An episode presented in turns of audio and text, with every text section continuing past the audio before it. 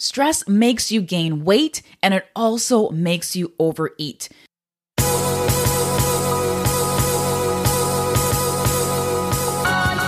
Welcome to the Mind Your Body Show, where you'll learn how to get your mind right so that your body will follow. I'm Trudy Stone, certified culinary nutritionist, TV guest expert, and author. After self hacking my mind and body to lose 30 pounds, I now help busy, overwhelmed women use stress as their superpower so that they can rise above it and become more calm, resilient, and physically fit. Each week, not only will you learn nutrition and stress management habits, you'll also learn about the power of food to enhance your mental and physical well being and how to overcome your battles with living a healthier lifestyle. The secret to eating healthier, improving your mood, and increasing your energy are not only about what you put in your stomach, it's also about what's going on in your brain. So, congratulations on showing up. I promise to support you on your health journey with every single episode. Let's begin. Welcome to the Mind Your Body Show. This is culinary nutritionist Trudy Stone, and I am so grateful that you tuned in today.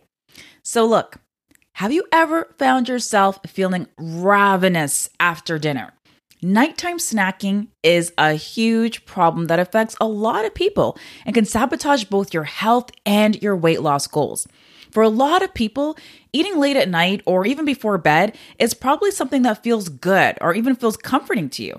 And that's because you've made nighttime snacking a habit.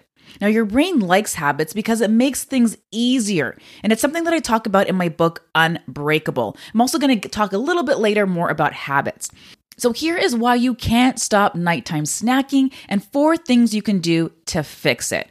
I'm also going to share some healthy nighttime snacks if you absolutely can't stay away from the kitchen at night.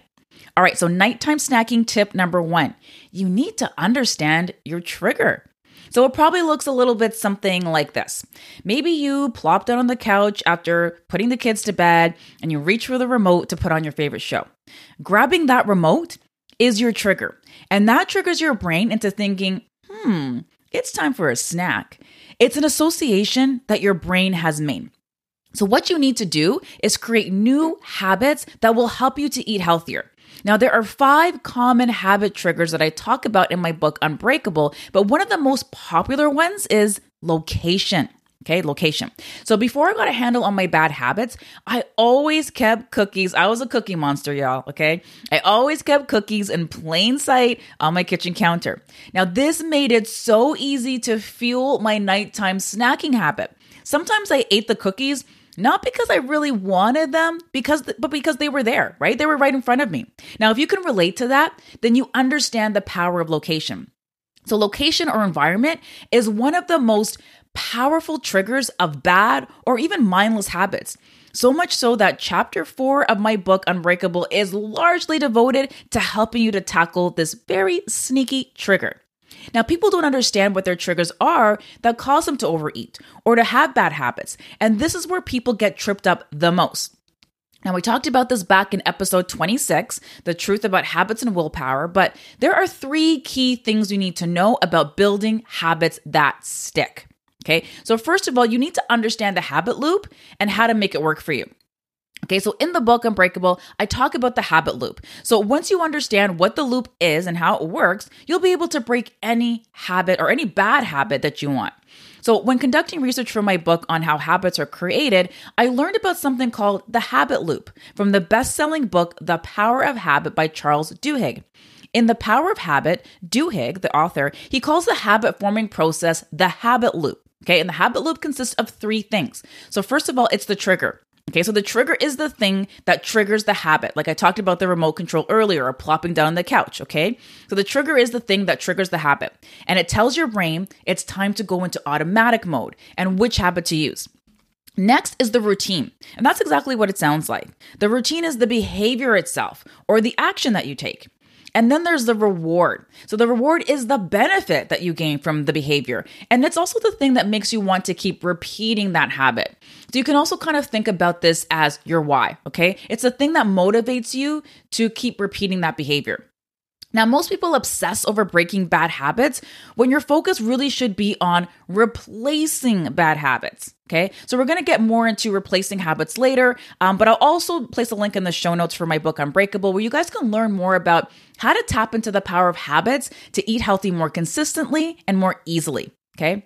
So, nighttime snacking tip number two. So, number one, quick recap. Number one is to understand your trigger. Okay. So, number two is to have protein and a good quality fat at every meal. Okay. So, good fats, um, those are nuts, seeds, avocados, coconut oil, olive oil, or quality protein like chicken or fish, um, you know, tofu, grass fed meat, tempeh, all those things, right? So some combination of these, plus of course vegetables, right? We have to get in the veggies, okay? So some combination of these plus vegetables that helps to balance out your blood sugar. So eat those foods throughout the day and especially at dinner so that your body has what it needs to leave you feeling satisfied throughout the night, okay? And that's also going to help to minimize that nighttime snacking, okay? All right, so nighttime snacking uh, tip number one was understanding your trigger. Nighttime snacking tip number two is to have protein and good quality fat at every meal. And nighttime snacking tip number three is to find your pause button and soothe that stress. Okay. And we have talked about this, you know, in great detail on the podcast about stress and the effects of stress on your body and definitely on your eating habits. But look, stress makes you gain weight and it also makes you overeat and relaxing, that's when you have those healthier habits. That's when your body is in that parasympathetic mode. And I believe I talked about this on the podcast before. If not, then maybe I need to do an episode on this. Okay.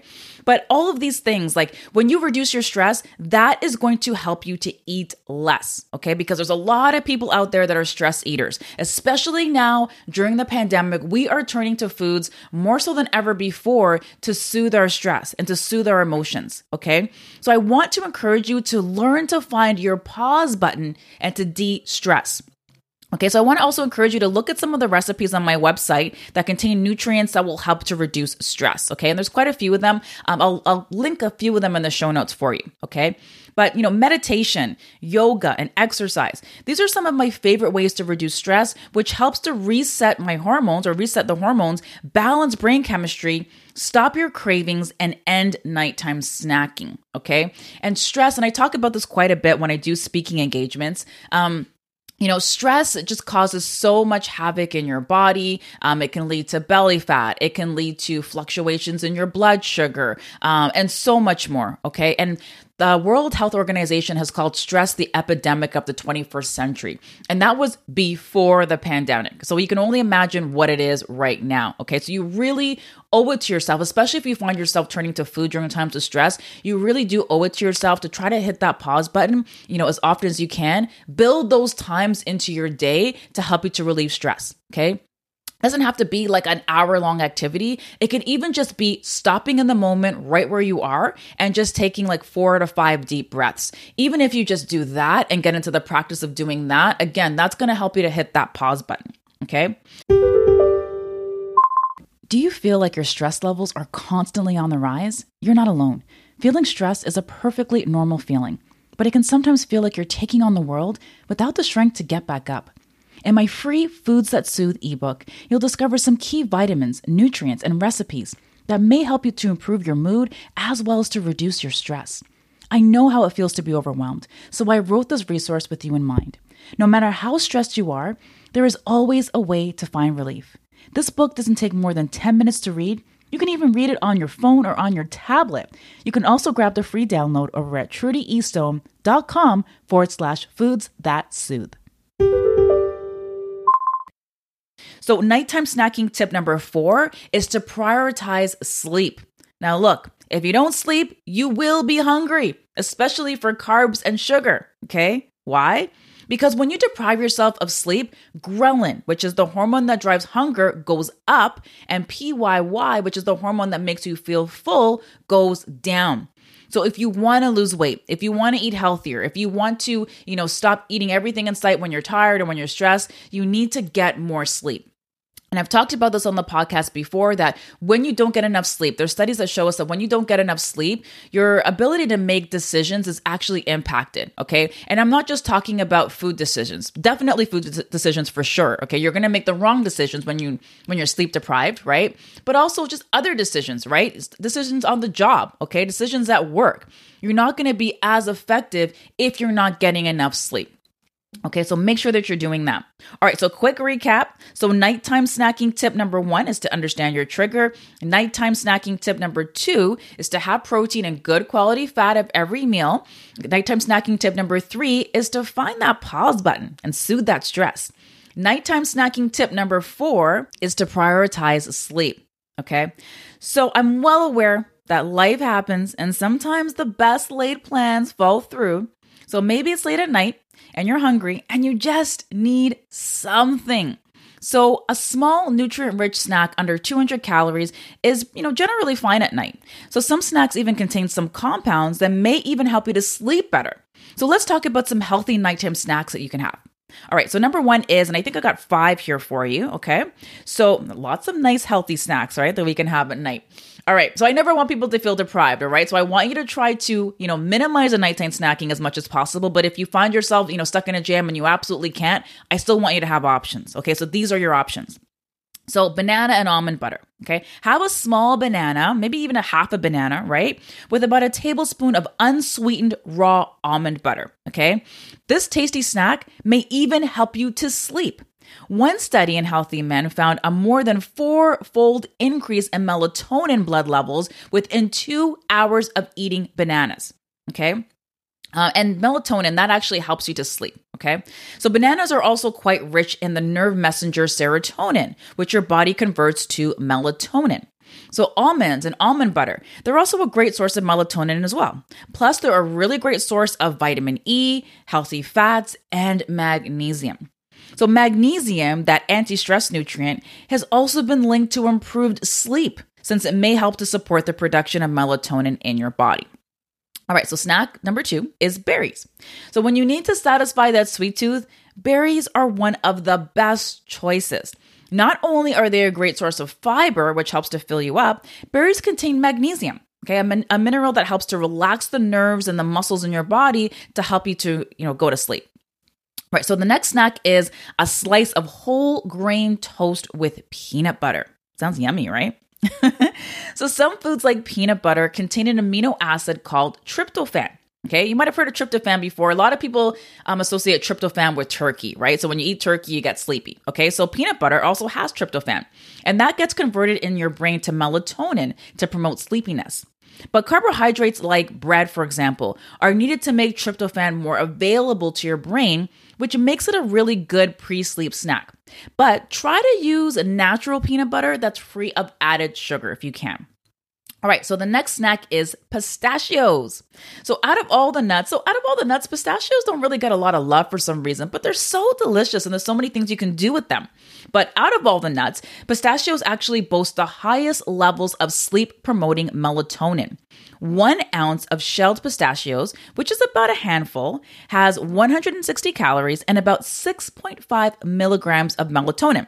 Okay, so for comparison, the amount of melatonin typically recommended to help you to sleep is 0.5 to 5 milligrams. Now, this is actually my nighttime snack. I really love pistachios. I also really like breaking them open for some reason. I have no idea. All right, so the last snack I have for you is air popped popcorn. Now, I'm not talking about the microwave stuff either, okay? I am talking about getting a pot adding in some coconut oil or butter. I prefer coconut oil, it's healthier for you as well, okay? And making it on the stove. Guys, it is so much easier than you think. Stop buying the microwave popcorn. There's all sorts of like nasty things in there and substances that are just not good for you, your brain, or your health. Okay. So much easier to make air pop popcorn on the stove than you think. Now, popcorn is a great PM snack because you can pretty much have a lot of it without really breaking that calorie bank. Okay. So, three cups of air pop popcorn have less than 100 calories and about four grams of fiber. Okay. And fiber also helps to satisfy your hunger. So, you know, skip the butter if you can. Like I said, you know, try using coconut oil. Your waistline's going to thank you. and you can also add things like some dried spices, whatever your favorite dried spices are, um, for some extra flavor and fewer calories. Another thing that I like adding to my popcorn is um, nutritional yeast. I think I've talked about nutritional yeast before um, on the podcast, but nutritional yeast is a, a very popular vegan substitute for cheese. Okay, so it tastes a lot like cheese, actually. Um, and it actually tastes really, really great on popcorn. So give that a try.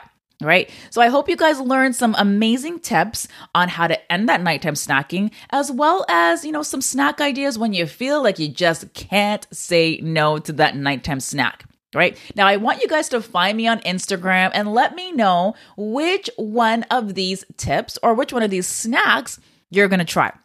And last week, I also asked you guys to, you know, please subscribe and leave a review for the podcast. So if you haven't done that yet, I want to highly encourage you to, you know, please do that. It would mean so much to me if you guys would just subscribe to the podcast and leave me a review. That is how I grow this podcast. That is how I do more episodes for you guys each and every week. So if you guys could do that, that would be greatly appreciated. You can just do that in iTunes. And thank you so much for tuning into this episode, and I'll catch you next time. Thanks for listening to this episode of the Mind Your Body Show. I hope that you learned something new to help you transform your life and your body. For more after the show, make sure to head over to trudyestone.com. That's where you'll find all of the show notes. Also, make sure to head over to iTunes to subscribe and leave us a rating to let us know what you thought about the episode. And remember, get your mind right and your body will follow. Thanks for tuning in.